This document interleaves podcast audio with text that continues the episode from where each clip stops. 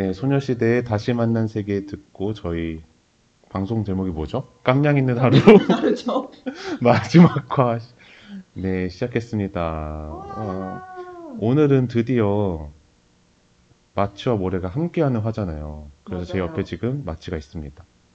저희 1화랑 3화를 모래가 진행하고 2화와 4화를 제가 진행을 했었는데 사실 서로 온전히 청취자의 느낌으로 방송에 참여해 주다가 이렇게 마지막 화라고 같이 만나서 방송을 하고 있습니다. 근데, 음, 또 채팅방에 진아님께서 오셔서 와, 노래 무슨 일인가요? 연말 느낌 난다 진짜 하셨는데 진아 목소리가 들리는 것 같거든요. 진아 옆에서 아. 같이 방송하는 기분이 들어요. 다만세, 다만세가 연말 노래인가요? 다만세는 사실 스테디하죠. 스테디한데 언제 들어도 겨울에도 맞고 여름에도 맞아. 맞는 특이한 노래입니다. 맞아. 여름에 들어도 어 여름 같아 이러고 겨울에 들어도 어 겨울 같아 이럴 수 있는 노래인 것 같습니다. 아, 맞죠. 저희가 지금 방송을 이제 시작을 했는데 사실 테스트 시간을 많이 못 거쳐서 저희 목소리 크기가 비슷한지 모르겠어요. 좀 목소리 크기가 다르면 채팅으로 말씀해 주세요. 그럼 저희 늘 그랬듯 small talk하고 시작을 해볼까요? 좋습니다. 사실 저도 마치랑 되게 오랜만에 봤는데 마치 그쵸. 근황이 있나요? 어, 제가 원래는 늘 모래보다 즐거운 근황을 가지고 왔었잖아요. 그죠? 그러니까 옛날 궤도 이탈 때부터 해가지고 늘 어, 저는 이번 주에 술을 먹었습니다. 이러면서 막 엄청 신나가지고 그런 막 누구 만났다 막 이런 근황 갖고 왔었는데 제가 이제 취준생이 돼가지고 어 그냥 조용하게 살고 있습니다. 근데 저의 즐거움의 척도는 일주일 동안 찍은 사진의 개수와 비례를 하는 편이거든요. 왜냐면 저는 밖에 나가서 즐거운 일을 하면은 진짜 아무거나 찍어요. 노래도 알 텐데 쓸데없는 거 엄청 찍습니다. 근데 이번 주에 사진을 몇 개 찍었는지 세보니까 다섯 장 찍었더라고요. 이야, 다섯 장이요? 네, 그 와중에 그 중에 두 장 정도는 제가 지난주부터 조금 배가 아파가지고 흰죽을 먹었었는데 흰죽 사진이 두 개예요. 다섯 개 중에. 그래서 네. 아, 나 취준생 맞구나. 나는 조용하고 얌전하게 잘 살고 있구나라고 생각을 했습니다. 저희가 또 연말이잖아요. 저는 26.9세가 되었고 올해는 25.9세가 되었는데 어떠신가요? 너무 슬퍼요. 왜요? 아니, 한 살 덜 먹으나 더 먹으나 제 노화 정도는 똑같긴 하지만 그래도 남들이 봤을 때 척도가 아이. 있잖아요. 왜요, 왜요? 전 이제 사회적으로 늙었어요. 어머머? 나는 이미 26세인데? 한 살 차이는 별 큰 그게 없죠. 네. 그렇게 생각하면 또 괜찮네요. 그쵸. 너, 당신은 언제나 나보다는 얼라요. 어... 하지만 당신 나보다 언제나 선배님이죠. 난 18학번이고 당신은 17학번이니까. 어쩔 수 없는 바뀌지 않는 숫자라는 게 있죠. 그쵸. 어, 뭐 요즘 건강은 괜찮나요? 올해? 아, 요새 건강이요? 어, 건강. 최근에 사실 건강 검진을 올해 여름에 했었거든요. 네. 근데 뭐 별 문제 없더라고요. 그래서 다행이라고 생각하고 이 건강한 몸 잘 살아보겠습니다. 어, 진짜요. 저는 진짜 딱 26세, 26살이 되고 난 다음부터 아픈 데가 많아요. 어디가 있죠? 저는 숙취가 없었거든요. 평생을? 평생이라고 하면 안 되는구나. 보통 수치가 있어, 있- 수치가 원래 없으셨다고요? 네, 20살 때부터 25살 때까지는 숙취로 고통받은 적이 없었어요. 근데 네. 올해부터 숙취가 생겼고 또 원래 있는 게 정상이에요. 그렇게 드시는데 없으면 몸이 속인 거죠, 뇌를. 어, 근데 진짜 숙취가 없었는데 숙취가 생겨서 숙취를 처음 겪은 다음 날 아침에 일어나가지고 "헉, 나 나이가 들었나 보다라고 생각했어요. 그리고 평생 소화가 안 되고 막 배가 안 고픈 적이 없었거든요. 끼니가 됐는데 근데 진짜 소화 안 돼요. 소화가 안 되는 게 그 밥을 먹은 직후에 더부룩함이 아니면은 시간이 지나도 계속 배가 부르다는 얘기인 거예요? 시간 시간이 지나도 배부른 정도가 아니고 그냥 먹고 싶은데 배에 뭐가 있어서 못 먹겠는 느낌? 어, 막 속이 쓰리거나 이러진 않나요? 쓰려요, 쓰려요. 오, 이거 숙취랑 연관이 있는 것 같죠? 없진 않는 것 같지 않아요? 삶의 모든 증상에 대한 판단이 술에 연관돼 있나요? 앞에서 얘기했으니까. 아니, 당신을 향한 모든 임상이 술과 관련이 있진 않아요. 아, 음. 제가 이거를 소화가 안 되는 얘기를 꼭 하고 싶어가지고, 제 몸에 대한 얘기를 꼭 하고 싶어서, 그 대본에 간략하게 소화가 안 돼요라고 써놨거든요? 근데 제가 그냥 방송 시작하기 전에, 아, 이거 짠것 같다라고 얘기했어요. 근데 모래가 거의 우는 거예요. 아니, 소화가 안 돼요가 너무 짠 거 그 소제목 같지 않나요? 빰빠라빰빰빰빰빰빰빰빰빰빰. 소화가 안 돼요.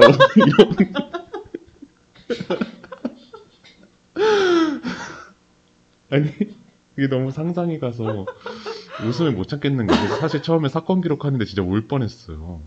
그래서 막 울면서 막 정신을 못 차리는 거예요.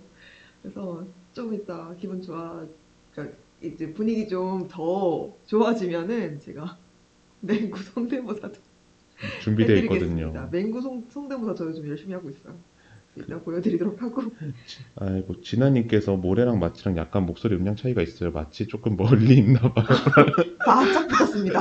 그래서 지금 좀 다시 붙었는데 네. 저희가 이어폰을 공유하고 있거든요. 저희 아, 지금 아주 친해요. 이 정도면 저희 지금 최고야. 비행기 옆자리거든요, 거의 지금. 그래서 어 조금 더 마취가 붙어보고 제가 좀 떨어져 보겠습니다. 네. 그러면 모래는 요즘 어떻게 사- 살았는지? 음, 저는 어 방송 쉬는 동안에 퇴사를 했고요. 사실 퇴사라고 해봤자 뭐 그냥 사실 원래 일이 그렇게 빡센 곳이 아니었기 때문에 아니에요. 지금 당신 미화됐어요. 아 그러니까 모래. 아, 왜냐면 그 퇴사 전에 한 달 정도는 주 3일로 다녔거든요. 음. 그래서 훨씬 낫더라고요. 그래서 근데 그 주 3일마저도 안 나가니까 되게 행복하더라고요. 그래서 아침에 늦게 일어나도 되고 밤에 늦게 자도 되고 이런 게 너무 행복해서 요즘 행복 지수가 아주 높습니다. 근데 음. 또 이거랑 겹쳐서 제가 내년에 이제 교환학생을 가거든요. 사실 출국이 이제 한 2주, 3주 정도 남았거든요. 맞아요. 음. 근데 이제 출국하기 전에 좀 사야 될 것도 많고, 뭐, 꼭 물건이 아니더라도 뭐 처리하는데 드는 비용이 되게 많다는 말이죠. 그쵸. 하다못해 비자를 받으려면 비자를 받는 전체 과정상 필요한 돈이 기본 40만 원 정도 돼요. 그래서 요즘 큰 돈을 자꾸 심지어 외화 결제도 엄청 많이 하고 있는데 오, 외화 결제. 오, 외화 결제를 해요. 그래서 하고 있, 근데 그러다 보니까 그 좀 금전 감각이 없어지는 거예요. 돈을 너무 소비를 많이 하니까. 회사 다닐 때는 그래도 버는 돈이 있어서 티가 별로 안 났는데 지금은 돈도 없는데 막 쓰는 거죠. 그래서 조금 금전 감각이 마취된 듯한 느낌. 벌써 여행 가지도 않았는데? 나됐다고? 마취요, 아, 마취. 마취됐다고? 아니, 제가 속으로 이제 모래가 이제 버는 돈이 쓰는 돈보다 많았다라는 얘기를 하고 있는데 저는 그걸 들으면서 아 그러니까 이제 버는 돈이 쓰는 돈보다 많았는데 이제 퇴사하고 난 다음부터는 그게 아니다라고 생각을 하고 말했잖아요. 그렇게 생각을 하고 네네네. 있었다고. 근데 네. 저는 그걸 들으면서 아 나는 평생 그랬는데라고 생각하고 있었거든요. 근데 네. 그 순간에 이제 마취 됐다라고 해가지고 혼자 찔려서 뭐야 나 나 됐다고? 아니 제가 어떻게 그런 저렇게 저격을 합니까? 금전 감각이 마취됐다뇨. 아니요, 그게 아니고 금전 감각이 둔해졌다. 마취됐다. 마취 총이다 마- 이거다. 아, 네, 마취총 할 때 그런 거 있잖아요. 마취죠. 네, 그래서 그렇긴 합니다. 그래도 요즘 또 그래도 돈을 쓰는 건 사실 언제나 행복하잖아요. 또 친구들 맞아요. 만나고 이러니까 돈 쓰면서 행복하더라고요. 그게 제 근황입니다. 그쵸. 그래서 오늘 사실 저희가 찐 막방이잖아요. 어... 열배서 아마 지금 활동하실 계획은 지금은 없으니까 모레도. 맞아요. 확정된 게 없죠. 네, 근데 저는 진짜 막방이고 모레도 아마 막방이 될 것 같아서 저희가 지금 남은 방송들도 없거든요. 다른 프로그램도 다 종방을 했어요. 그래서 진짜로 열배서의 마지막 방송을 이렇게 시작해 보도록 하겠습니다. 와. 와. 그러면 저희 깜냥 있는 하루 마지막 화지만 설명을 다시 한번 드리고 싶어요. 깜냥 있는 하루는 조금 더 본격적으로 저희의 일상을 뒤흔드는 걱정이나 시련, 그리고 자기 스스로를 파괴하기도 하는 내외부의 위협들을 용기 있게 대면해보는 방송입니다. 그렇다 보니까 조금은 더 다크할 수도 있고요. 날것의 이야기를 들려드릴 수도 있을 것 같은데요. 깜냥이라는 단어에 걸맞게 내면 속에 있는 혼란을 용기 있게 꺼내놓고 여러분과 이야기를 나눠보려고 합니다. 네, 기존의 깜냥 있는 하루는 저희 모래랑 마치가 같은 주제를 두고 한 해씩 번갈아서 진행했지만 오늘은 마지막 화인 만큼 두 DJ가 함께 진행합니다. 저희 5화하면서 또 마지막 챕터 맞았죠? 마지막 chapter의 제목은 무기력의 늪에서입니다. 노래 한 곡을 듣고 일부 본격적으로 시작하도록 하겠습니다. 그러면은 엑소의 첫눈 듣고 다시 돌아올게요.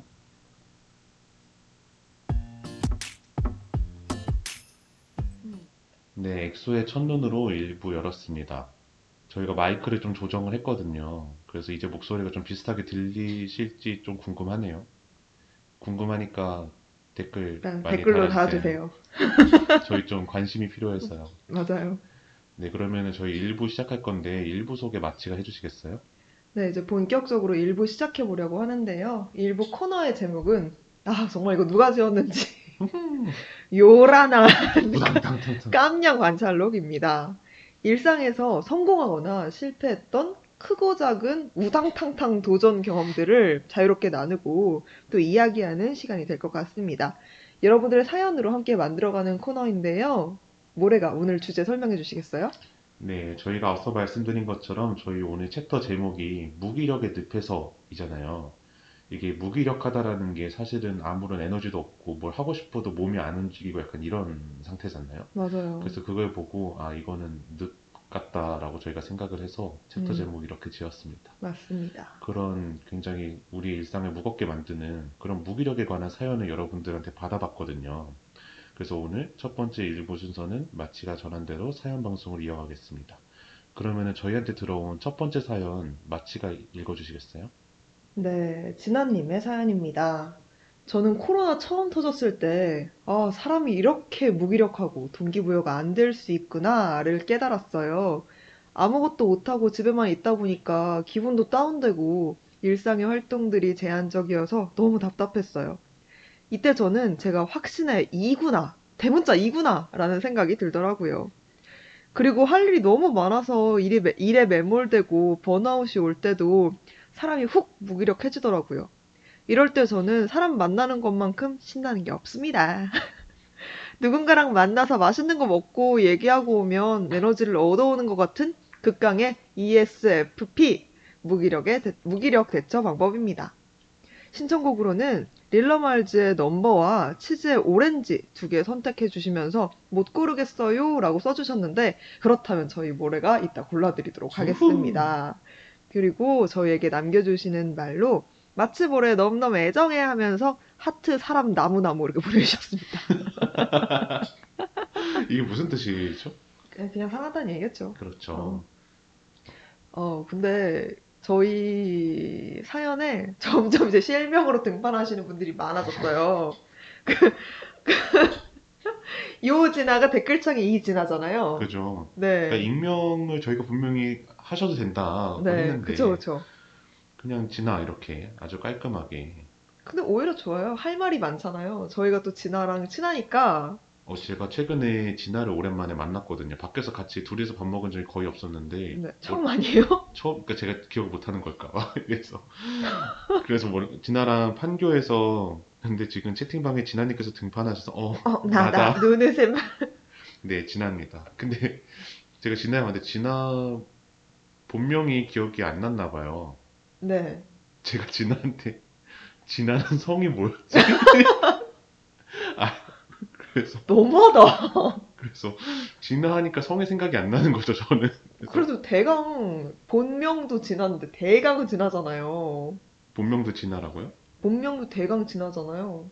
음, 본명을 아, 말할 진- 수는 없잖아요, 여기서. 아 그건 그렇지만 그러니까 네. 진짜가 들어가니까 대강 진하다라는 그쵸, 거죠. 그쵸. 그리고 영어 이름이 애초에 진아잖아요, 진아가. 그죠. 음. 그래서 좀 그런 일도 있었습니다. 진아 글 읽는데 그냥 글 읽어봐도 딱 봐도 진아 같아요. 맞아요. 진아를 실제로 만나면, 어, 대문자 2가 이래야 대문자구나 라는 생각이 진짜 들어요. 그래서 일단은 어 언니 이러면서 뛰어와요. 늘. 지나가요? 네. 네. 아 당신은 오빠니까 모르겠지만 나는 지난보다 언니잖아요. 네네. 어 언니 하면서 뭔가 이제 시끄러워. 저도 이니까 엄청 시끄러워요. 어딜 가나 우리가 제일 시끄러워요. 음... 밥을 먹으러 어딜 가든 카페를 어딜 들어가든 가장 시끄러울 수 있습니다. 근데 사실 모래랑 밥 먹으러 가면 시끄럽긴 하지만 어디서나 원탑 찍을 만큼은 아니거든요. 그죠, 상대적으로. 어 근데 진아랑 어딜 가도 제가 보기엔 클럽에 가도 원탑 찍을 수 있습니다. 혹시 진아 목에 확성기가 들어있나요? 모르겠어요. 되게 진아한테는 사람을 되게 신나게 해주는 그런 에너지가 있는 것 같아요. 어, 그거 맞아요. 네, 그래서 그리고 엄청 잘 웃어줘요. 진아가. 맞아요. 음. 그죠. 그래서 아 근데 그래서 진아의 성격을 아니까 코로나 터졌을 때 얼마나 힘들었을지. 그러니까요.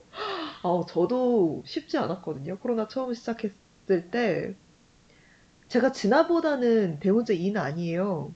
그래도 되게 힘들었거든요. 저 되게 답답해하고 그랬었는데 어 진아는 거의 절간에 들어간 느낌이 아니었을까. 아, 유배, 유배를. 당했다는 거죠. 유배죠, 유배. 저는 이게 대중소로 따지면 진아가 대이고 음. 마치가 중이고 네. 저는 소이거든요. 당신은 아니 근데 음, 잠시만 모래는 벌써 음, 아 먼저 말씀하시죠. 모래는 중은 중박은 쳐요. 근데 본인이 자꾸 작고 귀여운 내향인이라 생각해요. 근데 저는 사실 내향인이 아니거든요.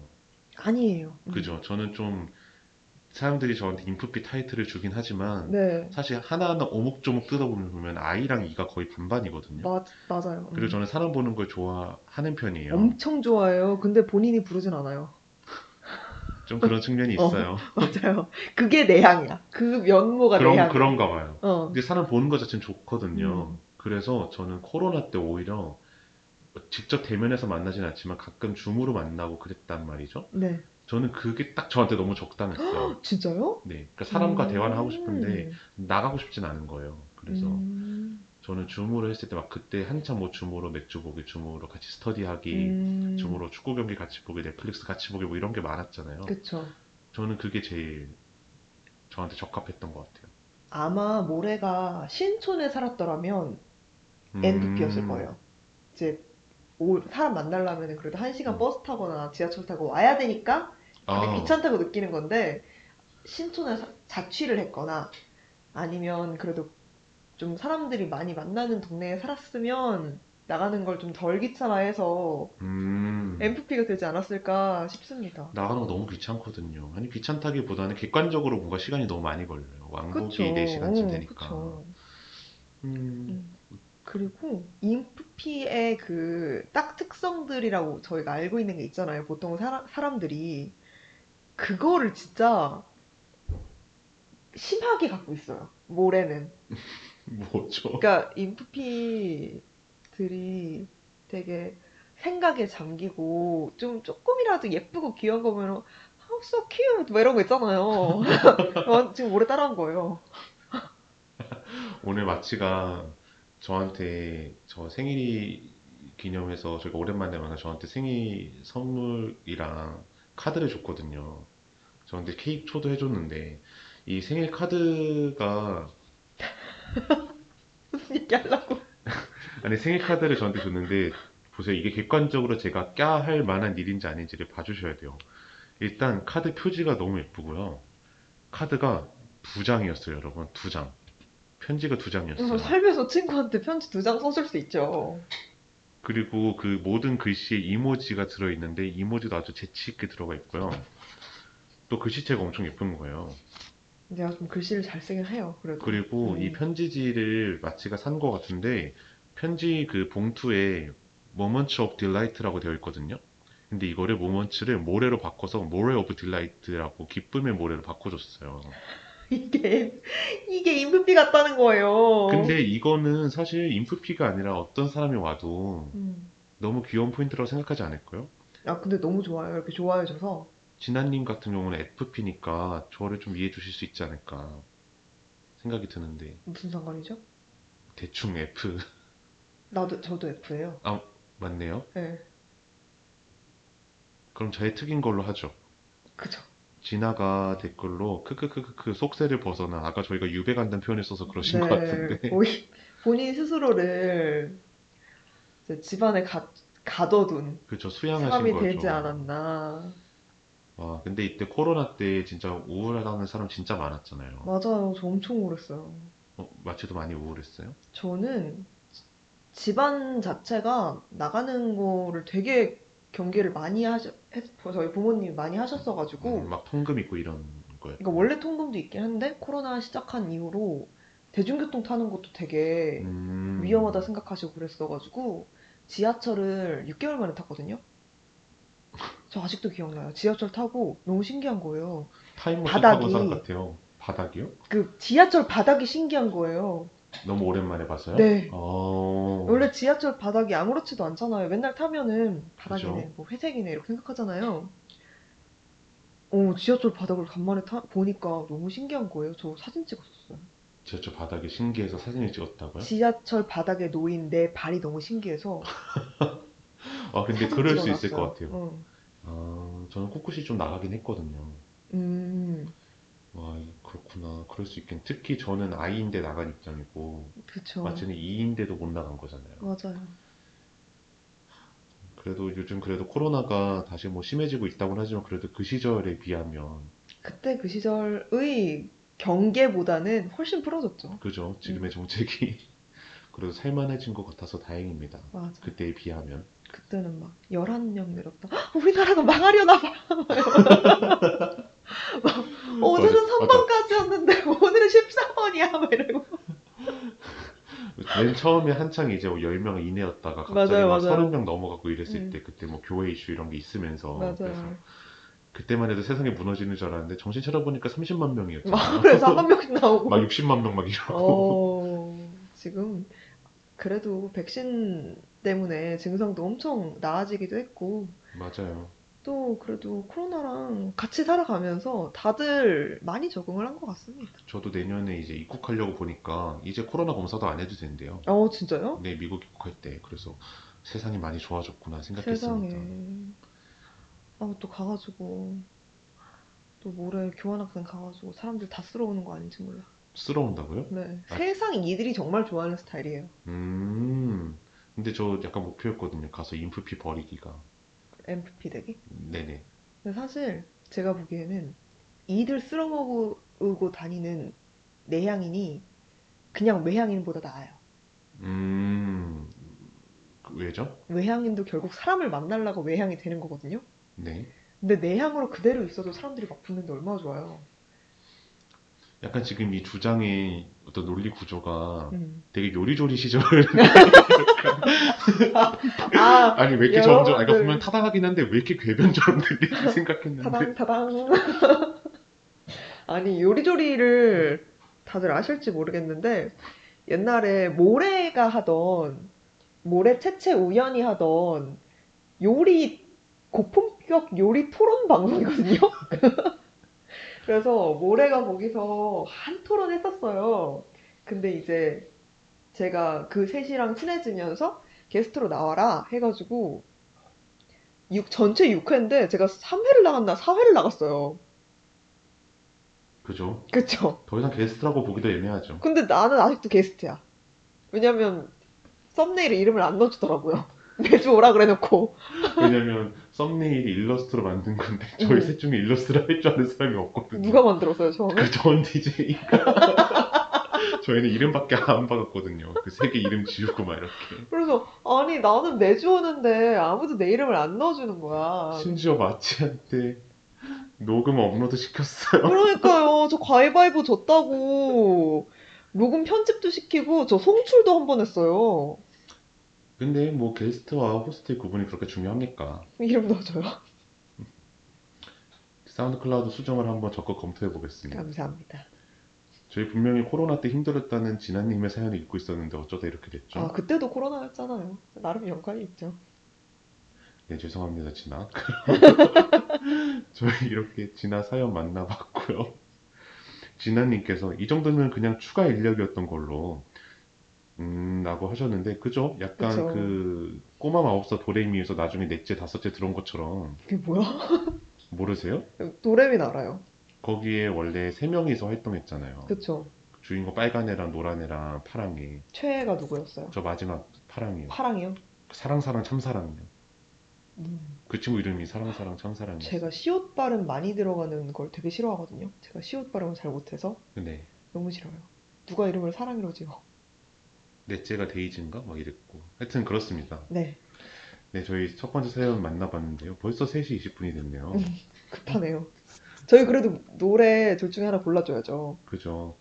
음, 제가 생각해 봤는데, 넘, 릴러말즈의 넘버와 치즈와 오렌지 중에서 저는 릴러말즈가 누군지 잘 모르거든요. 음, 그래서 치즈의 오렌지도 골랐습니다. 잘했습니다. 칭찬받았네요. 그럼 음. 치즈의 오렌지 듣고 저희 두 번째 사연 만나보겠습니다.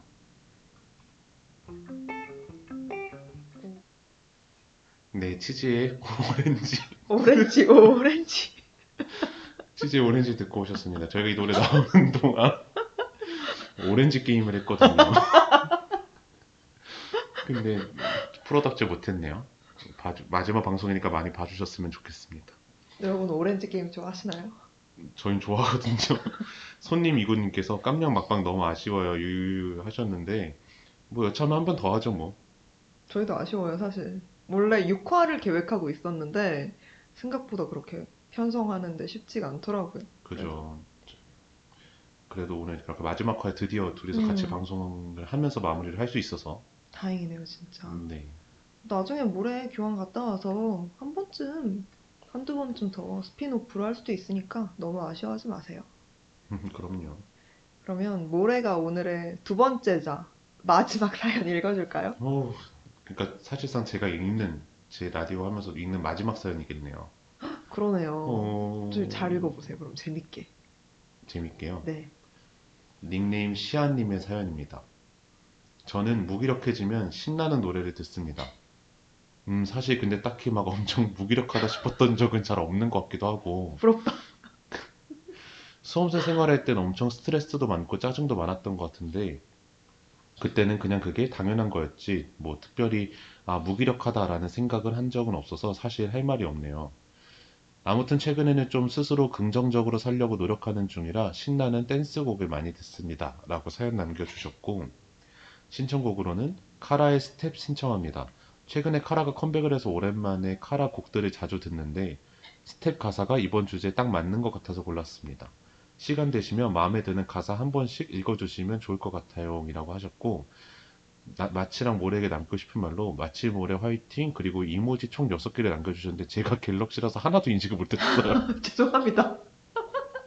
제가 삼성 노트북이 있고 갤럭시 폰이어서 제가 읽었으면 있었을 텐데. 이모지가 하나도 안 살아남았어요. 내가 화이팅하고 사랑한다는 얘기겠죠? 그래도? 그렇죠. 그렇게 저, 저 눈에 보여요. 맞아요. 아, 근데, 아우, 왜 자꾸 본명으로 보내시는지. 저희가 또 할 말이 많잖아요. 그렇게 보내시면. 그죠. 아는 사람이니까요. 맞아요. 아, 근데 너무 부럽지 않아요? 어떻게 딱히 무기력한 적이 없죠? 그니까요. 기본 텐션 자체가 조금 높으신 분인가 봐요. 맞아요. 저는 하루에 자는 시간 제외하고 6시간 정도 무기력하거든요. 진짜로. 그럼 몇 시간이 유기력 하시죠? 유기력 8시간? 어, 그래도 많은 편이시네요. 아, 좀 줄일게요, 그러면. 어, 줄이, 아, 줄이지 마시고요. 이렇게 많이 무기력, 많이 유기력하지 않은 것 같아요. 음, 저는 그래도 일상 속에 무기력이 스며 있다고 봐도 무방하거든요. 그죠. 오히려 기력이 있을 때가 특별한 거죠. 사실 네. 약간. 근데 이거 나이랑 상관없어요. 전혀. 아, 저 자, 스무 살 때도 유기력, 유기력하진 않았어요. 아, 근데 저도, 저도 좀 무기력한 편인 것 같아요. 오히려 진짜 기력이 있는 편이 너무 적은 시간이라. 맞아요. 음. 이 시아님 알죠, 알죠. 너무 부럽네요. 저 그냥 서로 알잖아요. 모래도 그렇고 저도 그렇고 무기력하구나. 이게 느껴져요. 음, 그죠. 그래서 대강 이제 그래도 다행히 서로 무기력할 때가 안 겹쳐요. 오, 그쵸? 그죠. 응. 이상하게 제가 무기력하면은 모래가 되게 의욕이 있고 모래가 무기력하다 싶으면은 제가 좀 덜 바빠요. 막 그 기력 기력이 좀 있어요. 그래서 어영부영 방송을 몇 개씩 지금 잘 하지 않았나. 어영부영이라니요. 호흡이 잘 맞았던 거죠. 네. 그렇습니다. 그리고 또 이제 시- 무기력 극복 방법 하시면서 신청곡도 남겨주셨는데 요즘 카라 노래 많이 듣는다고 하시네요. 이번에 카라가 컴백했잖아요. 맞아요. 카라, 아, 근데 카라는 왜 나이가 안 들죠? 아, 근데 저도 보는데 너무 깜짝 놀란 거예요. 특히 이제 그 한승연 님이랑 다 보는데 뭐 어떻게 내가 알던 그대로지? 약간 이런 생각이 들더라고요. 분명히 카라가 옛날에 데뷔했을 때 저희가 초등학생이었잖아요. 네. 근데 도대체 왜 옛날 그 카라보다 지금 저희가 나이가 더 많은데 카라는 옛날보단 그 모습인지. 지금 이게 방, 이게 방송이 표정이 전달이 안 돼서 진짜, 진짜 궁금해하는 진짜. 궁금해요. 아니 도대체 어떤 인생을 사는 걸까요? 너무 근데, 궁금해. 근데 저는 사실 니콜이란 멤버를 제일 좋아했었거든요. 그리고 네. 지금도 좀 그렇고요. 음. 근데 니콜은 진짜 지금까지 춤을 계속 췄대요. 니콜은 못하는 게 뭘까? 진짜. 그러니까요. 춤도 잘 추고 노래 노래 진짜 잘 부르더라고요. 그러니까 저 이번에 무대 봤는데 라이브가 너무 짱짱한 거예요. 네. 그리고 얼굴도 잘해.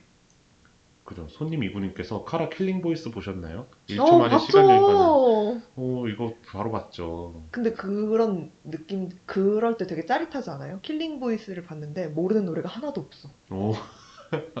그죠. 가끔 Killing Voice 나오시는 분들 중에 이, 이거 무슨 노래지 하시는 분 많거든요. 아는 맞아. 노래가 한두 음. 곡인 분도 많은데 이분 거는 다 아는 노래였던 거. 심지어 수록곡 몇 개는 또 알겠더라고요. 그쵸. 와, 좋습니다. 또 이제 시아님께서 그 카라의 스텝 중에서 마음에 드는 가사가 있으면 하나씩 읽어달라고 하셨는데 지금 스텝 가사는 사실 근데 좀 거를 구석이 좀 없잖아요. 이게 또 노래가 그쵸. 만들어진 배경이 또 있으니까요. 맞아요. 그냥 통으로 좋은데, 음, 저는 그 사실 이거는 저는 옛날엔 좀 웃긴 가사라고 생각을 했거든요. 옛날에 음. 그 나 좋으라고 그랬겠어, 그랬겠어 이러는 가사가 있어요, 음, 뒤에. 음. 그 그랬겠어가 되게 약간 묘하게 옛날 노래처럼 뽕기도 있으면서. 그랬어 그랬겠어. 그랬겠어 이런 그래서 솔직히 어렸을 때 그 노래를 처음 접근했을 때는 카라의 별로 팬이 아니었기 때문에 그게 조금 음. 웃기게 들렸어요. 네. 근데 지금 돌이켜 생각을 해보고 카라의 어떤 연대기를 좀 이해하는 어떤 심정에서 봤을 때는 음, 이게 사실 되게 쉬운 말이면서 동시에 보편적인 단어잖아요. 그쵸. 결국은 물론 타인에 대해서 따뜻한 감정을 갖는 건 중요하지만 음, 타인이 나에 대해서 왈가왈부하는 거에 대해서 너무 많은 가치를 둘 필요가 없다는 거잖아요. 맞아요, 맞아요. 그래서 이게 되게 직관적이면서 좋은 가사라고 저는 느꼈어요. 음, 근데 저는, 저도 이 부분이 되게 웃겼었거든요, 어렸을 때는. 그 웃기다기보다는, 어, 귀에 딱 꽂힌다. 음, 그죠. 그런 느낌이었는데, 오히려 사연 받고 나서 노래 한 번 더 들어봤을 때는, 앞만 보기도 시간은 짧아라는 가사가 딱 들어오더라고요. 음, 근데 옛날에는 이 가사가 있는지도 몰랐어요. 그죠. 약간 지나가는 가사일 수도 있죠, 사실은. 근데 요즘 딱 느끼는 감정이 이런 건 것 같아요. 뭔가 옛날에 내가 했던 거에 대해서 후회하기보다는 내가 뭘 할지 생각하는 게 더 중요하다라는 거를 되게 많이 느꼈거든요. 최근에. 음, 그래서 가장 와닿았던 가사가 아니었나 싶습니다. 만약 시아가 이 방송을 듣고 있다면 시아가 가장 좋아하는 스텝의 가사가 뭔지도 공유해 주시면 좋을 것 같아요. 음, 네, 그렇습니다.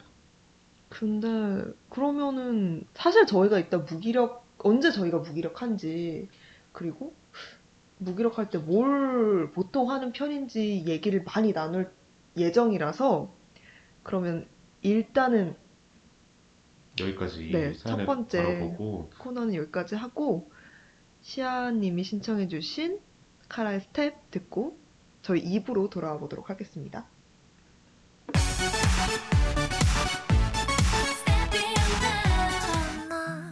왜 애써 네 맘을 숨겨 자 나를 봐 이렇게 금방 낚이는 시선 DJ의 솔직한 고민 기록을 여러분께 공유하는 시간. 2부 순서는 집사 훈련 보고서입니다. 작은 내 심장 소리에 감동하게 함께 좀 더 있자 네, 저희 2부 집사훈련 보고서로 돌아왔습니다. 저희 집사훈련 보고서는 저희 말씀드린 대로 DJ의 고민 기록들을 여러분께 공유하는 시간인데요. 저희가 이번에 마지막 화 주제, 무기력을 늪에서라는 주제에 맞게 저희가 또 DJ들만의 솔직한 이야기를 들고 왔습니다. 음. 그래서 저희가 2부에서 다뤄볼 이야기는 저희 DJ 각자가 무기력해지는 상황이나 이유가 언- 무엇인지, 그리고 만약에 무기력 해지는 순간이 있다면 반대로 또 에너지가 넘치는 순간은 언젠지, 음. 그리고 또 마지막으로 만약에 무기력해졌을 때 그거를 어떤 식으로 극복하거나 마주하는지 그런 이야기들 여러분께 들려드리려고 합니다. 그래서 첫 번째 순서는 무기력해진 상황이 각자 언젠지 그거를 공유해 보려고 하는데요. 마치는 보통 언제 무기력해지는 것 같아요? 저는 일이 없으면 무기력한 것 같아요. 그 일이라는 게 어떤 거죠? 그냥 해야 될 것들. 네. 사실 살면서 공백이라고 하면 좀 애매한데 학교를 다니거나 아니면은 그냥 일상생활을 할 때 이상하게 안 바쁜 주간도 있잖아요. 그죠? 늘 바쁜 건 아니잖아요. 근데 그럴 때 생각보다 엄청 무기력해지는 것 같아요. 그러니까 저는 일이 많으면은 오히려 그 여러 가지 일을 한 번에 잘하는 스타일이고 일이 음. 없으면 정말 한 가지도 제대로 못하는 스타일이에요. 오, 그건 좀 신기하네요. 근데 이제 일이 없고 그냥 원래 해야 돼- 하기로 마음 먹었던 그냥 한두 가지를 한두 가지도 아니야. 한 가지 정도를 해야겠다고 마음을 딱 먹었는데 그 시기가 너무 평화롭고 너무 할 일이 없고 그냥 정말 그 한 가지에만 집중해 된다고 해도 저는 그거가 무기력하게 느껴져가지고 음. 그 한 가지에만 집중하기에도 되게 힘들더라고요.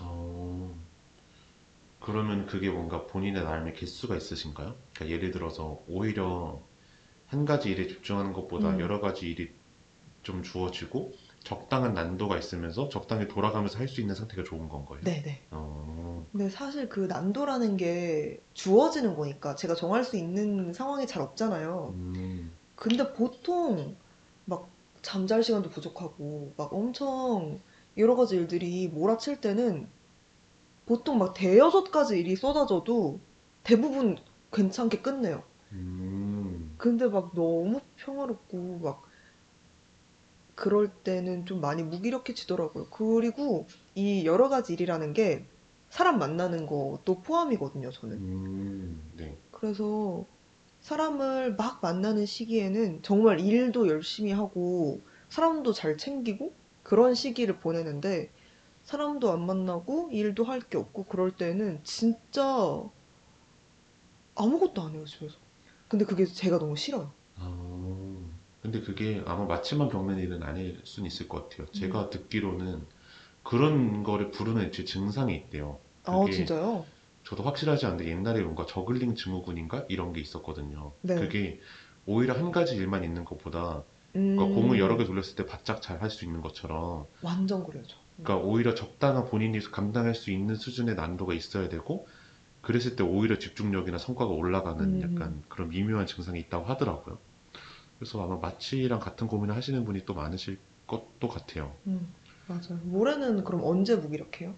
저는 무기력할 때는 저는 사실 사람이랑 있으면서 그러니까 제 개, 내 개인적인 일보다는 사람이랑 음. 대화를 하면서 무기력할 때를 좀 많이 느끼거든요. 오, 진짜요? 네, 완전 반대네요, 그럼 저랑.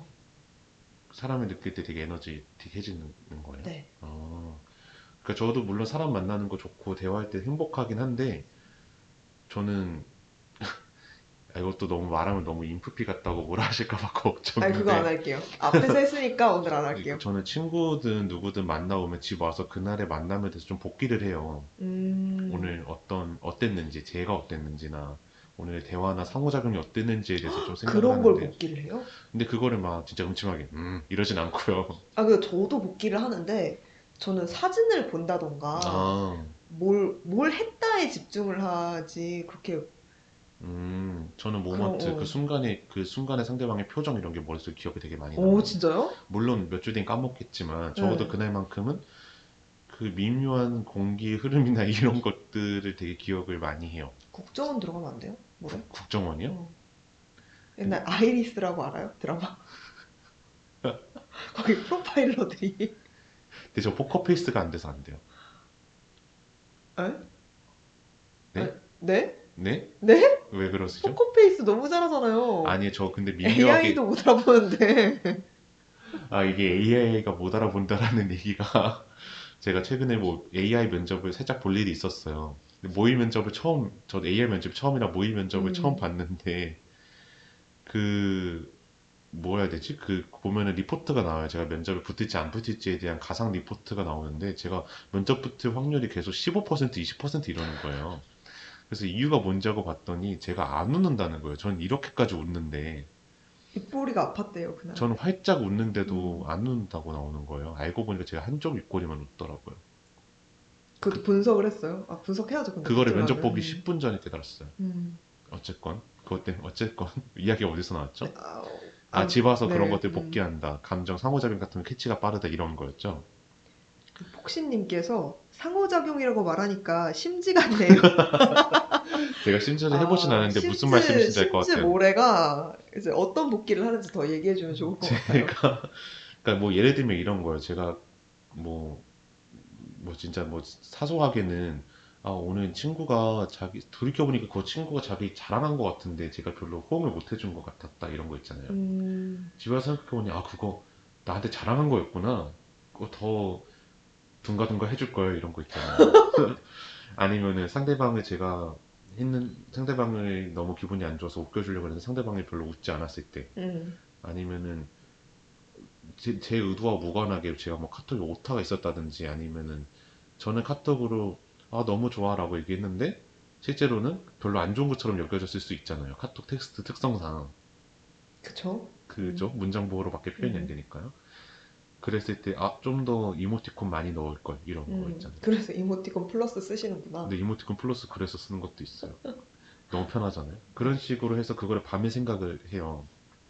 음. 그러니까 사실 제가 그렇게 막 아주 사회성이 막 아주 막 기민하고 이런 건 아니거든요. 네. 근데 집 와서 이제 뒤늦게 생각이 나는 거죠. 음. 그럼 저는 그게 좀 실패라고 느껴요.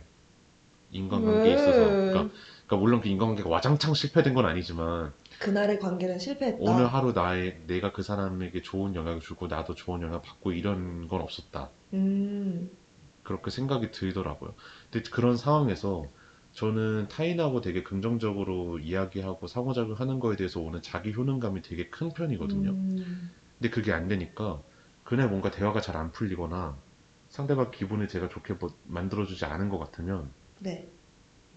거의 한 일주일 내내 무기력한 것 같아요. 일주일씩이나 무기력해요? 네네, 그것 좀 오래 가요. 음, 근데 사람을 예를 들어서 뭐 일주일에 한 번씩 만나면 자칫하면 한 달 내내 그럴 수도 있는 거죠. 그쵸. 근데 모래 웃겨요. 갑자기요? 모래 재밌긴 해, 진짜로. 아니에요.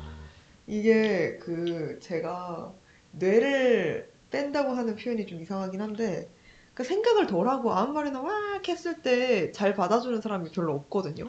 근데 모래가 진짜 잘 받아주긴 해요. 저랑 만나고 무기력한 적 있었어요? 어, 딱히 많지 않죠. 있긴 있었, 있었구나.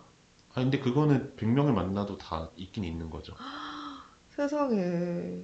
어, 폭신님께서 오호! 모래와 만나는 건 항상 산뜻하다고 생각했는데 뒤에서 그런 고민을 해서 더 편안한 거였군요. 라고 해주셨는데 맞아요. 고민을 한 만큼 모래 만나면 뭐라 그래야 되지? 막 만나, 이 사람이 나를 막 만나진 않는구나 이런 느낌은 들어요. 그냥 아, 나 만나지, 만나지니까 만나겠, 마- 만났겠거니 이런 느낌은 아니에요. 어, 감사하네요. 폭신님 말씀도 닉네임만큼이나 네. 따숩습니다. 폭신님 닉네임이 처음에 저희가 딱 봤을 때 영어로 써주셨거든요. 되게 공격적이었어요, 닉네임이. P-O-X-I-N이라 일단은 X가 들어가니까 아, 뭐지? 이랬는데 읽으니까 폭신이네요. 너무 귀여워. 그니까요. 정말 외곽 내유네요. 그러게요. 네, 저는 무기력 할 때, 음, 계속 그 굴레 안에 들어가서 더 위험한 것 같아요. 무기력하는 어, 순간에는. 네. 그러니까 사실 내가 열심히 막 살다가 그거를 멈추고 안 하는 건 너무 쉽잖아요. 어, 그죠. 그거 자체는 쳇바퀴를 막 돌리다가 어, 좀 쉴까? 하고 딱 쉬는 거를 결정하는 건 너무 쉬운데 쉬다가 무기력해졌는데 그 무기력을 딱 끊고 나오는 건 너무 어렵잖아요. 음, 그죠. 그래서 우리가 늪이라고 표현한 것도 있는데 한번 그 늪에 들어가면은 나오고 싶어도 못 나오는 게 더 괴로운 것 같습니다. 음, 그죠. 약간 절망적인 거죠. 그렇죠. 근데 제가 찾아보니까 엄청, 그러니까 저는 사실 무기력하다는 거에 대한 그런 슬픈 감정은 나만 그런 것 같아. 세상에 나밖에 없는 것 같아라는 좀 고독감이랑도 연관이 있잖아요. 안 그런가요? 저는 약간 음. 고독하다고 느끼는데 무기력할 때마다. 그런 것 같아요. 무기력하다는 게 사실 일상에서 무기력한 게 남한테 그렇게 티가 나고 이러진 않잖아요. 그렇죠. 음, 그런데 그 사실 내가 무기력하다고 해서 옆 사람이 유기력해져 이렇게 한- 어떻게 한다고 해줄 수도 없는, 어, 맞아요. 도움을 서로 주고받을 수 없잖아요. 물론 맞아요. 무기력한 사람을 데리고 나와서 얘기를 많이 나누고 뭐 그렇게 하- 그 정도는 할 수 있지만 정작 본인이 빠져나오는 거는 자신의 몫인 거잖아요. 음, 그죠. 그래서 되게 무섭다고 느껴졌었나? 그렇게 생각을 했었는데 오히려 딱 통계로 찾아봤었거든요. 무기력을 느낀 사람이 그렇게 적나? 라고 해서 찾아보니까 아니더라고요. 음, 그걸로 상담받는 사람도 되게 많고 어, 정말 통계적으로 많았다는 얘기고. 네. 어, 그래서 오히려 그렇게 생각하니까 마음이 더 편해진 경험도 있습니다. 어, 그리고 지금 제가 살면서 아, 별로 무기력한 적 없는데? 라고 말한 사람은 사연 보내주신 시아가 처음이에요. 그래서 다들 이렇게 무기력에 늪에서 헤엄치면서 일상을 살아내고 있는 것 같습니다. 음, 저는 근데 사실 그런 것도 있어요. 주변 사람들이 무기력하다면서 알고 보니까 무기력 안 한 거 아니야? 막 이런 거 있어요. 어, 뭐래한테요? 그러니까 가짜 무기력 아니었을까? 다른 사람들의 무기력이? 가짜 뉴스도 아니고 가짜 무기력 뭐예요? 그러니까 물론 그 사람들의 감정을 부정하는 건 아니지만 음. 그 사- 그러니까 무기력이 하다라고 느끼는 역치가 다를 수 있지 않냐는 거였어요. 아, 근데 그거는 다 다른 건 맞는 것 같습니다. 음, 제가 봤을 때는 아직까지 그 열심히 본인의 갓생을 영위하고 있는 것 같은데 음. 본인은 자기가 지금 무기력하다고 얘기하는 거 맞아요, 맞아요. 그럴 수 있죠. 뭐 그런 생각도 솔직히 들기는 했습니다. 음.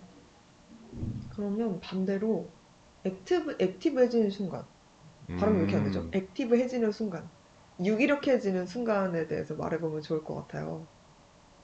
음, 마치는 언제 액티브해지나요? 저는 전 진짜 확실히 사람들로부터 그러니까 아무 사람 말고 제가 좋아하는 사람을 만났을 때 엄청 에너지를 많이 받는 것 같아요. 어, 그리고 사람을 많이 만난다는 거는 다양한 군상들을 만난다는 얘기잖아요. 아무리 제가 좋아하는 사람들만 만난다고 해도. 그죠? 근데 제 대부분의 사람들이 제 기준 다 열심히 살거든요. 어, 네. 어떤 부분에서 뭐 늘 모든 사람이 늘 막 달릴 수는 없겠죠. 그래도 사람들을 만나면 닮고 싶 닮고 싶고 배워야 할 구석이 하나씩은 있잖아요. 그죠? 누굴 만나더라도. 음, 그랬는데 그 사람들을 만나다 보면은 집에 와서 아 나도 이렇게 살아야지 하고 좀 동력을 얻는 느낌인 것 같아요. 어, 영감을 좀 주기도 하나요? 주변 사람들이? 영감을 준다기보다는 아무튼 다 제가 만난 사람들이 제 또래잖아요. 그죠? 또래거나 아무리 많아봤자 위아래로 대여섯 살이니까 어, 아무튼 생애 주기가 다 비슷하잖아요. 저희가. 음, 그죠. 하는 고민도 좀 음. 비슷하고. 네. 근데 이미 뭐 취업을 했다거나 아니면 지금 대학을 들어왔다던가 하는 게 그냥 가장 큰 범주인 것 같은데 음, 이상하게 제 주변 사람들은 음, 되게 막 잘하더라고요. 되게 뭘 잘 이뤄내요. 근데 또 제 기준엔 마취가 그래요. 제가 제 기준엔 뭐래도 그래요. 그러니까 어. 서로 보면서 봐봐, 그 지난번에 AI 면접 못할 것 같다고 막 떨어질 것 같다 그러더니 그거 됐잖아요, 결국에는. 아니 근데 진짜로? 그거는 근데 그거 좀제 생각에 비리 같기도 해요. 아, 백이 있어요, 혹시? 아니요. 아, 없는데. 없잖아. 그러면 잘해서 된 거예요. 다행인 거는 그 면접에 그 AI 말고 뒤에서 또 한 번 더 텍스트를 보신다고 하더라고요. 음. 인간이 한 번 더 본대요. 그래서 역시 AI가 세상을 지배하기에는 아직 한참 남았습니다. 그죠? 네. 갑자기. 뭔 이야기를 아 서로 대단하다. 다 네. 서로가 멋져 보인다. 그래서 배울 에너지. 만한 점을 보면은 어 나도 열심히 살아야지 하고 생각을 하게 되는 것 같아요. 근데 저는 솔직히 저는 솔직히 오픈하고 말하면 전 그게 가끔 열등감으로 발현될 때가 있어요. 음, 음, 근데 그럴 수 있죠. 음. 그래서 좀 오히려 좀 오래지거나 그럴 수도 있는 것 같기는 해요. 저는. 음. 저는 액티브해질 때는 너무 약간 오타쿠 같긴 한데 저는 뭐 스토리를 만들거나 아이디어를 낼 때 되게 큰 에너지를 받거든요. 옛날에 동화도 썼잖아요. 그죠. 동화 수업도 들었었고 동화 수업을 지역 수업을 들으러 갔었어요. 네. 그러고 친구랑 같이 그림 그리는 친구랑 같이 아, 같이 웹툰 만들어 보자라고 음. 물론 완성되지 못했지만 같이 회의도 엄청 하고 그랬었거든요. 네. 그런 거는 아니면 저 혼자서 막 아이디어를 구상하고 아 이렇게 하면 스토리가 재밌겠다 웹툰 드라마 영화 웹드라마 뭐 이런 음. 여러 가지 가능성을 두고 이야기를 짜는 게 저는 재밌더라고요 그리고 그것뿐만이 아니라 그거를 친구들 중에서 그거를 얘기했을 때 되게 잘 들어주는 친구들이 또 있어요 맞아요. 음. 그러면은 분명히 내 이야기를 재밌다고 한 건데 사실 그 이야기 너머에 제가 존중받은 느낌? 그쵸. 근데 창작자니까. 그러, 그게 음. 그게 되더라고요. 그래서 저는 그때 좀 많이 행복함을 느껴요. 음, 아무튼 뭔가 창작하거나 그죠. 그림 그리거나, 뭔가를 만 생산물을 만들어낼 그죠. 거. 음. 근데 가끔은 이걸로 버- 돈 벌어먹고 살 것도 아닌데, 이거 언젠가 볼 수도 있죠. 이게 행복의 동력, 동력이어도 괜찮나라는 생각을 할 때가 있어요. 음, 그래도 밥, 돈 벌어 먹는 밥, 해, 밥 벌어 밥은? 돈 벌고 밥 벌, 밥벌이를 하는 것만으로 네. 인생 행복을 느끼는 건 아니잖아요. 그건 그쵸. 근데 제가 행복을 느끼는 요소가 제 돈벌이와 관련이 아예 없다면 또 음, 그 돈벌이를 할 때. 시간이 한정돼 있으니까요. 그쵸, 그쵸. 음. 뭐 그런 측면도 있긴 있습니다. 네, 생산하는 거에 대해서 얘기를 하다 보니까 저도 엄청 공감이 되는 게 제가 무기력하고 마음이 별로 안 좋았을 때 해서 괜찮아졌던 것들이 주로 다 뭔가 생산물을 만들어낼 수 있었던 행위들이었던 것 같아요. 그래서 베이커리도 좋아한다 하지 맞아요. 않잖아요. 베이킹 하는 것도 그래서 좋아하고 저도 무기력할 때 그림 되게 많이 그렸었거든요. 음, 마, 맞아요. 전에 그림 그리는 거 봤는데 마치도 되게 잘 그리더라고요. 저는 파스텔만 그려요. 음, 아, 네. 그때도 파스텔이었었던 네, 아, 다 그랬던 거 파스텔, 같네요. 늘 음. 파스텔이에요. 색감이 되게 예쁘더라고요. 그래서 그래서 딱 무기력하다 싶을 때는 마음을 먹는 것도 되게 힘들지만 일단 뭔가 하나를 만들어내면은 그 무기력에서 헤쳐나오는 게 되게 도움이 음. 됐던 것 같습니다. 그 폭신님께서 제 생각엔 돈 버는 게 아니기 때문에 순수하게 즐거울 수 있지 않나 싶어요. 일과 완벽히 분리된 취미 영역을 가질 수 있다는 게 참 중요하더라고요. 음, 맞아요. 어, 이것도 되게 큰 힘이 되네요, 저한테는. 또 마치가 해본 생산물 만들기 취미 추천도 궁금해요. 저 근데 진짜 별거 별거 다 해봤거든요. 저 베이킹 아까 말씀드린 것처럼 베이킹도 해봤고 그림 그리는 것도 해봤고 저는 그래서 베이킹 하는 것뿐만 아니고 포장하는 거 되게 좋아해요. 어, 뭐 그냥 비닐 이렇게 해가지고 비닐 넣 예쁘게 네. 개인 포장 이런 거 말씀하시는 거죠? 비닐에 넣어, 그러니까 베이킹 구운 것들을 한 만든 것들을 소포장. 소포장 하는 것 자체도 되게 좋고 친구들이나 지인들 준다고 뭐 리본 묶고 아무튼 예쁘게 꾸미는 거를 되게 좋아하는 것 같아요. 그래서 그래서 저 제가 편지 쓰는 것도 되게 좋아하는 편인데 오늘 받았어요. 편지를 요즘은 진짜 많이 못 쓰는데 옛날에는 편지 쓰는 거를 되게 좋아했어가지고 한 번에 다이소 이런 데 가가지고 편지지 편지지 8장에 편지 봉투 4개 든 거를 5개씩 사 와요. 스팸 메일인가요? 왜 이렇게, 많이 사셨죠? 근데- 많이 쓰시려고요? 네, 음. 그래서 그렇게 사면은 두 달이면 다 써요. 우와, 근데 그건 진짜 장점 같아요. 그리고 보통 편지 봉투 4장에 편지지가 8장이면 편지지만 많이 남잖아요. 저는 봉투가 부족해요, 주로. 한 사람한테 두 장 이상씩 쓴다는 말씀이신 거예요? 그러니까 제가 좋아하는 사람들이면 오. 한장 쓰는 일이 드물어요. 그래서 이렇게 뭐 사실 글씨를 쓴다는 것 자체도 나름의 생산물이고 편지 쓰는 게 생각보다 오래 걸려요. 짧게 음. 걸리진 않아요, 시간이.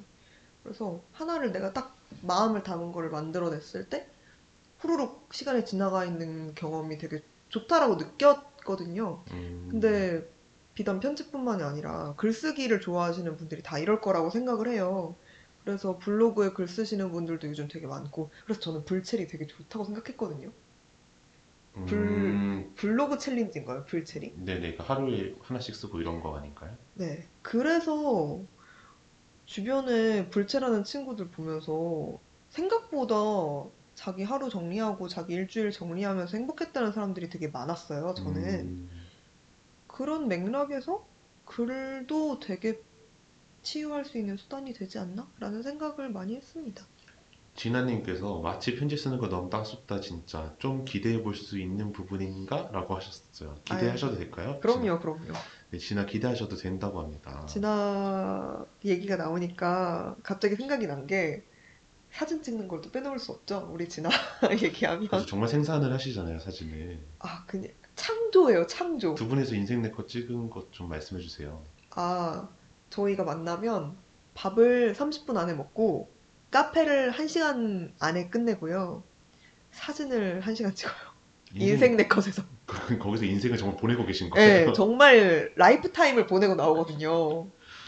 그래서 지난번에 인생 네컷을 보통 둘이 찍으면 4,000원에서 5,000원 쓰잖아요. 저희 15,000원 쓰고 나왔습니다. 진아가 사진을 찍는 게 아니라 찍어내요, 찍어내요. 진짜. 공장처럼. 파요. 직지심체 요절처럼 파 하나하나. 아니 근데 최- 예를 들어서 사진을 세 세트를 찍는다고 했을 때 최소한 표정이 12개가 있어야 돼. 12개가 뭐야? 차- 실질적으로 후보 찍는 게 8개니까 그쵸. 사실상 36개 정도의 포즈를 취하는 거 아닌가요? 맞아요. 아무거나 해요. 그래서 막 뛰어내리고 뛰어내린다고요? 아그 조그만 의자 있어요. 네. 저처럼 키 작은 사람들을 위해서 이제 키 맞추라고 아, 그걸 네. 올라서 본 적이 없으시구나. 아, 저거 가방 놓는 데인 줄 알았죠. 무슨 말이에요? 저 같은 사람들 올라가는데요. 아, 몰랐어요, 몰랐어요. 그래서 거기 올라가서 이제 인생 네컷 부스 안에 들어가면 10초부터 19, 87에서 0 되면 찍히잖아요. 3, 2, 1 할 때, 1 할 때 뛰어요. 그리고 이 뛰는 게 찍혀요.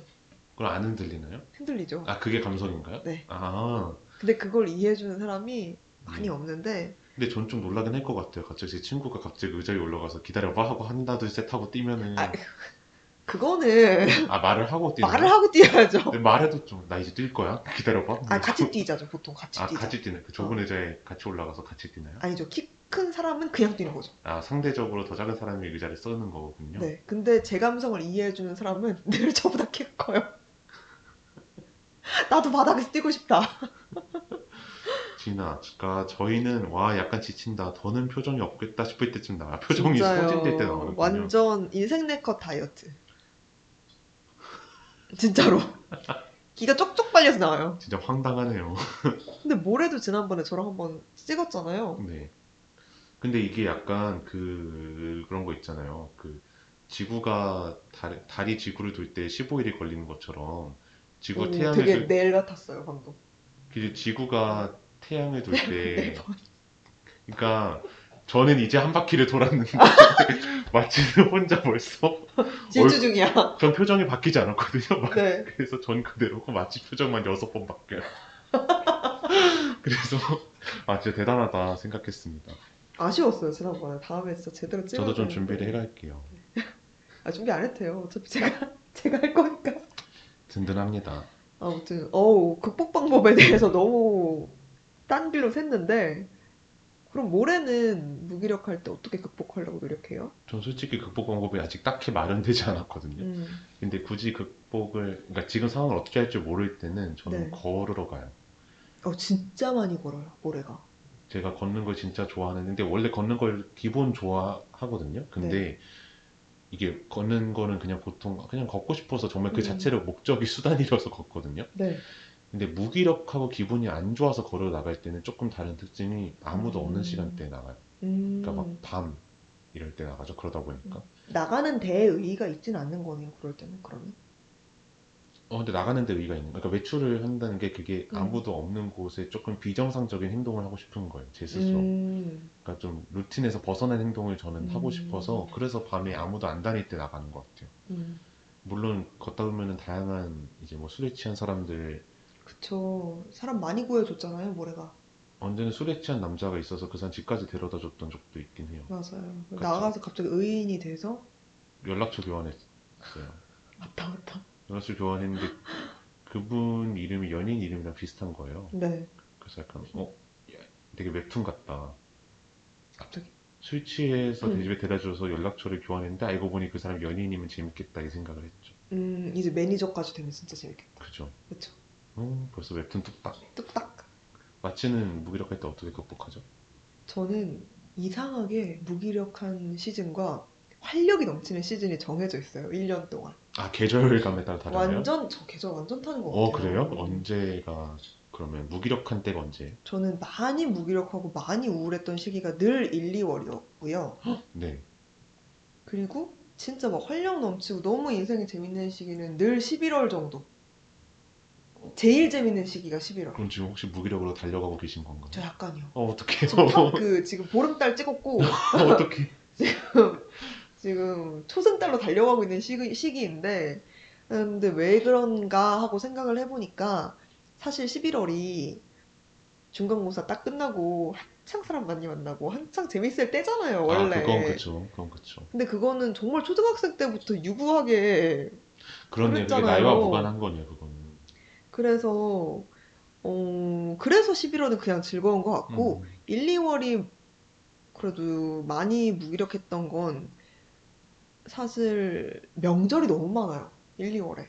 어 그죠. 신정 있고 구정 있고 이제 옛날에는 봄방학 이런 거 있었고 그러니까 맞아요. 저는 집에 혼자 가만히 있는 시기 싫어하고 옆에서 막 누가 굴려주는 거 되게 좋아하거든요. 음. 아무것도 안 해도 되고 나 혼자 자기주도적으로 내 인생에 대해 생각해봐야 되고 이러니까 어. 시기적으로 그래서 많이 우울해지지 않나라고 생각이 많이 들었어요. 그리고 폭신님께서 댓글에 써주셨는데, 겨울이면 해가 짧아져서 우울해지기도 한다는 얘기를 본 것 같아요. 라고 해주셨는데, 저 진짜 이거 많이 공감합니다. 음. 어제도 6시가 안 됐는데, 벌써 한참 깜깜한 거예요. 어 맞아 금방 지잖아요. 근데 저는 해가 긴 거를 되게 좋아하거든요. 8시가 됐는데 해가 안 졌으면 막 희열감이 느껴져요. 한여름에. 너무 좋아. 앞부분까지 고- 공감하고 있었는데 갑자기 마지막 문제인데 너무 급진적이어서. 너무 좋지 않아요? 근데 저도 비슷하게 저는 반대로 아침에 일어났는데 해가 안 떠 있으면 우울해요. 음. 그 저녁에 늦, 그래서 낮잠 자는 거 잘 안 해요. 저는 음. 정말 졸릴 때 아니면 음. 확실히 해가 있고 없고가 중요한 것 같기는 해요. 그리고 말씀하신 맞아요. 것처럼 1, 2월이 되게 사실 불안정한 시기잖아요. 그러니까 그쵸. 한국에서 일반적인 삶이 왜냐면 시작하기 직전. 학생 때는 다 음. 봄방학이다 이럴 때 심지어 뭐 졸업하고 새로운 학교를 준비하는 보통 3월에 뭔가 새로운 걸 시작을 하잖아요. 음, 맞아요. 그래서 그런 거 아닐까. 마치가 그래도 이번 우울, 이번 무기력은 좀 잘 극복할 수 있기를. 이번에 안 바쁘면 저는 사람이 아니, 아니기 때문에 좀 아마 안 무기력할 것 같아요. 나을 것 같나요? 그래도 네, 기쁩니다, 그래도. 정말 다행이네요. 그리고 폭신님께서 또, 아, 순간 연예인이 아니라 연인이라고 듣고, 아, 로맨틱하다, 이러고 있었네요. 아까, 아, 제 그, 발음이 조금 연예인과 연인이 섞였었나 보네요. 연예인이었어요. 이제 길에서 만났는데 술 취해서 보여줬는데 막 연인 되고 그러면, 음. 그건 드라마죠. 웹툰이 아, 아니고. 아, 술 취해서 나중에, 나중에 점점 연인이 된다고요? 저는 네. 술 취한 사람이 정신 차려보니까 연인이고 이런 거 생각났어요. 그러면은 남자친구도 못 알아본 거 아니에요? 그니까요. 그래서 이게 로맨틱한가 하고 있었는데. 그런 이런- 사람이랑 그런 사귀면 이야기군요. 사귀지 마세요. 어, 네. 갑자기 개도 됐어요. 저희 어느새 무기력 극복 공복까지 달려왔습니다. 그래서 모래 넘는 거예요? 걷는 거 말고는? 어, 네, 전 진짜 산책. 그죠. 걷는 네. 거 좋아요. 음, 확실히 움직이는 게 많이 도움이 되는 것 같아요. 무기력할 때 저 진짜 하루에 11보 걸어 있고 그렇거든요. 11보요? 네, 열한 열한 걸음. 화장실도 안 간거 같아요. 네, 진짜. 아, 근데 몸을 움직이는 게 실제로 강제로 활력을 높이는 데 도움을 주긴 한다고 하잖아요. 음, 그래서 억지로라도 나가면은 상쾌하고 또 나가려면 씻어야 하잖아요. 그죠? 씻는 씻는 게 게 맞아요. 원래 우울이 수용성이라는 말이 있잖아요. 맞아요. 진짜 도움 많이 돼요. 그리고 스트레스가 지용성이잖아요. 맞아요. 고기 먹어야 됩니다. 맞아. 아, 그렇습니다. 결국은 일반론으로 돌아오긴 하지만 그거예요. 그래도 뭐 정답이 정해져 있는 건 또 좋은 얘기도 하잖아요. 맞아요. 우울할 때 이거 해봐라고 정해져 있는 게 생각보다 마음의 위안이 많이 음, 되는 것 같아요. 그렇습니다. 아, 저희 어느새 방송 끝을 향해 달려가고 있는데요. 저희 여러분은 이제 저희 말, 어, 말이 죄송합니다. 말이 어, 울지 마요. 어, 어, 안 울었어요. 어. 아니 이거 지금 방송 화면으로 안 나간다고 운 사람으로 몰지 마세요. 그냥 정말 말을 더듬은 거예요. 저희 마지막 순서가 또 제가 또 이름을 지었던 아우트로 깜냥의 꾹꾹이잖아요. 진짜. 어, 왜 웃으시죠? 아, 마지막 화까지 아니, 너무 좋아서요. 고양이 테마로 한 방송인데 꾹꾹이가 없는 게 말이 됩니까? 그쵸. 저희 그래서 시그널도 기깔나게 정했었잖아요. 제목이 뭐였죠? 우리 집 고양이 추르를 좋아해랑 선우정아님의 네, 고양이. 고양이 그죠? 너무 컨셉추얼하죠? 너무 좋아요. 너무 좋아요. 그런데 어느새 그 깜냥이 꾹꾹이마저도 오늘 마지막입니다. 마지막이네요. 폭신님께서 의원 울지 마요라고 하시는데 안 오지 마요, 온다니까요. 오지 마요. 남자가 우는 게 아니에요. 헉! 이거 너무 성차별적인 발언이었어. 사람이 울면 안 돼요. 늘 즐거워야죠. 수정하셨네요. 네. 어, 저는 지금 배가 너무 고파서 지금 배에서 소리가 날 지금 것 같으니까 오디오가 비게 하지 말아주세요. 아, 아, 지금 아, 옆에서 자꾸 그 물 내려가는 소리 있잖아요. 아, 뭐, 죄송해요, 여러분. 지금 꾹꾹이에 집중을 하도록 자, 하겠습니다. 꾹꾹이 감성 있는 시간이잖아요. 그럼요, 꾹꾹이가 저희 깜냥 꾹꾹이 시간은 이 방송을 들어주신 청취자분들을 위해서 주제에 걸맞게 저희가 또 이제 작품이나 노래 이런 것들을 좀 조각을 내서 여러분께 선물해 드리는 시간이잖아요. 맞아요. 그래서 오늘도 저희가 또 작품을 갖고 왔습니다. 어, 제가 지금 말씀드릴 작품은 저희가 또 이제 사실상 오늘이 마지막 방송이니까 좀 음. 의미 있는 거 가져오자. 저에게도 의미 있는 거 갖고 오고 싶어서 가져온 건데요. 그 제 DJ명이 모래잖아요. 그쵸. 제가 DJ명을 모래로 짓게 된 계기 중 하나인 작품이에요. 음, 이게 최은영 작가의 소설집 4개 무해한 사람에 실려 있는 작품 중에서 제일 긴 작품이 하나 있거든요. 단편 소설이 모래로 지은 집이라는 글이 있어요. 네. 이게 등장인물 중에 모래가 나오거든요. 그래서 이 인물을 제가 좀 좋아하는 편이어서 음, 저를 모래로 지은 것도 없지 않아 있어요. 그래서 제가 이잘 소설에. 나와 있는 한 부분을 여러분께 공유를 해드리겠습니다. 네. 이제 읽어드릴게요. 어떤 사람들은 벼랑 끝에 달린 로프 같아서 단지 나와 연결되어 있다는 느낌만으로도 안도감을 준다. 당시에는 몰랐지만 모래도 내게는 그런 사람이었다. 나에게 그런 사람이 몇이나 되었을까? 나를 세상과 연결시켜 준다는, 나를 세상에 매달려 있게 해준다는 안심을 준 사람이. 그러나 모래에게도 내가 그런 사람이었는지는 확신할 수 없다. 라는 부분이 있어요. 음, 근데 모래가 진짜 이래요. 아우, 또 왜 그러세요? 나에게 나를 세상과 매달려 있게 해준다는 느낌 말고는 진짜 어, 이래요. 저는 저도 사실 저희 롤모델 중 하나거든요. 이 모래가. 음, 모래가 모래에게. 그죠. 이게 제가 저이 문장이 저에게 주는 교훈은 사실 우리가 이 사회에서 아무런 기여를 하지 않고 있고 우리가 무기력하다라고 느끼는 지금 이 순간에도 우리는 저희가 진짜 모르는 사이에 다른 사람에게 영향을 주고 있다라는 건 거죠. 어떤. 물리작용을 하고 음. 있다라는 그쵸. 거였어요. 그런 의미에서 놓고 봤을 때 제가 느끼는 무기력하다라는 건 정말 아무런 힘이 없고 이 세상과 내가 아무런 영향을 받- 주고받고 있지 않다라는 게 아니라 음. 오히려 내가 갖고 있는 본연의 관성, 그러니까 내가 나의 디폴트 상태, 네. 나의 디폴트 상태에 대해서 되게 순수하게 바라볼 수 있는 시간이 된다라는 거죠. 음, 그래서 당장에 뭐 어떤 결과물을 내고 요즘 흔히 말하는 뭐 갓생을 세지 않더라고 하더라도 나 내가 갖고 있는 나의 본성이나 나의 습관, 성격 이런 것들을 알게 되는 게 되게 좋은 기회인 것 같아요.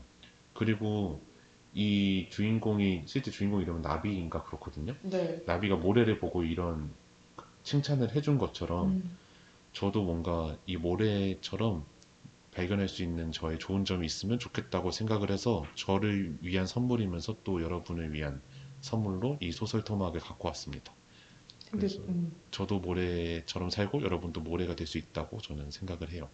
맞아요. 근데 저도 말해주는 걸 들으면서 너무 공감이 됐던 게 제가 되게 좋아하는 드라마 중에 청춘시대라는 드라마가 있어요.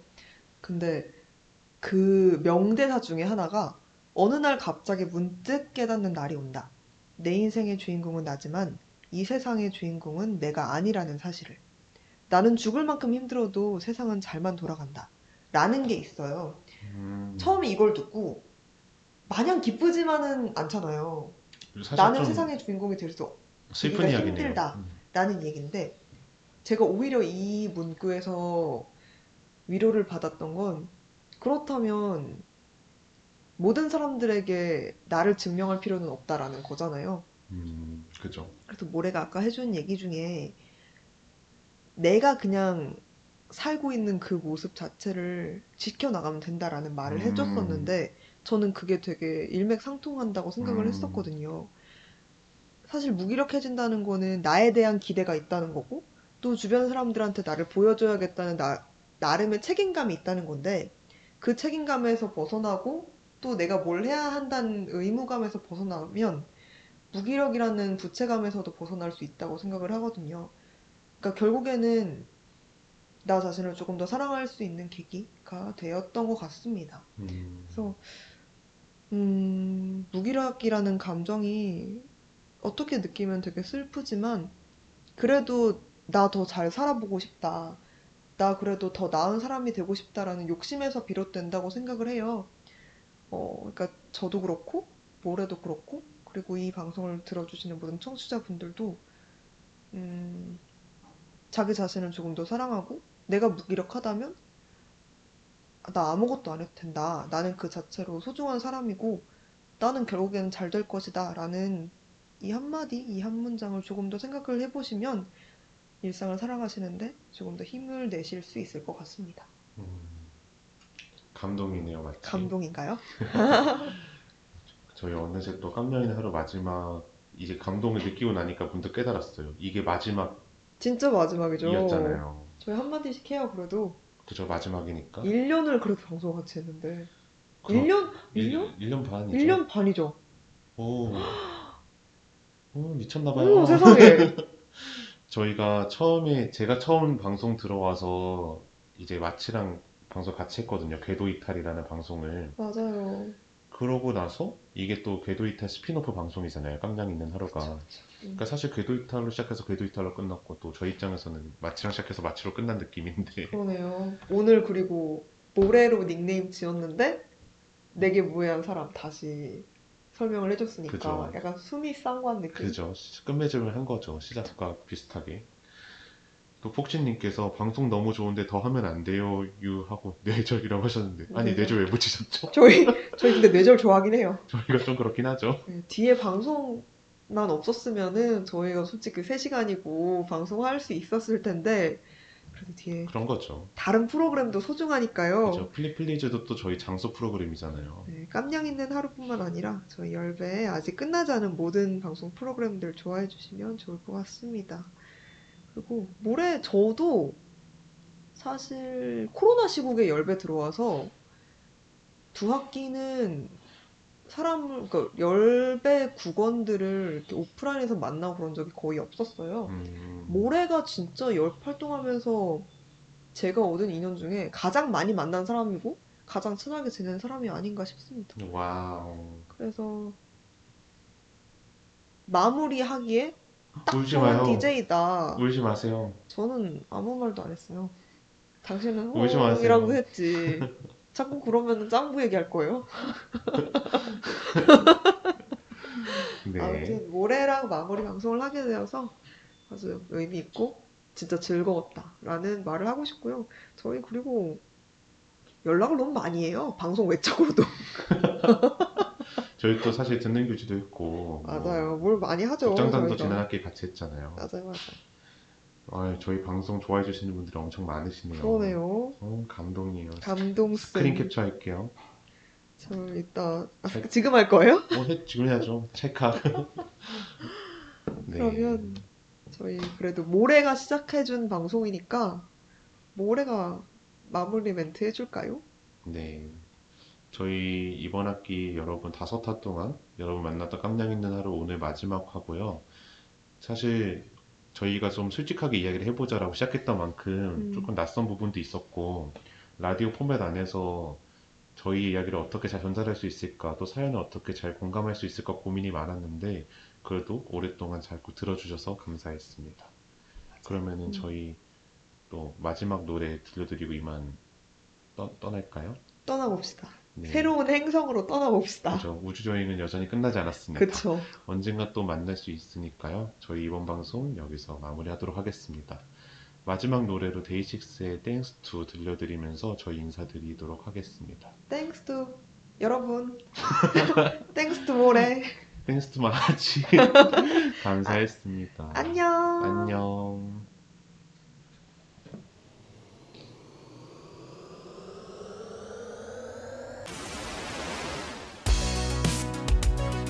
터지가며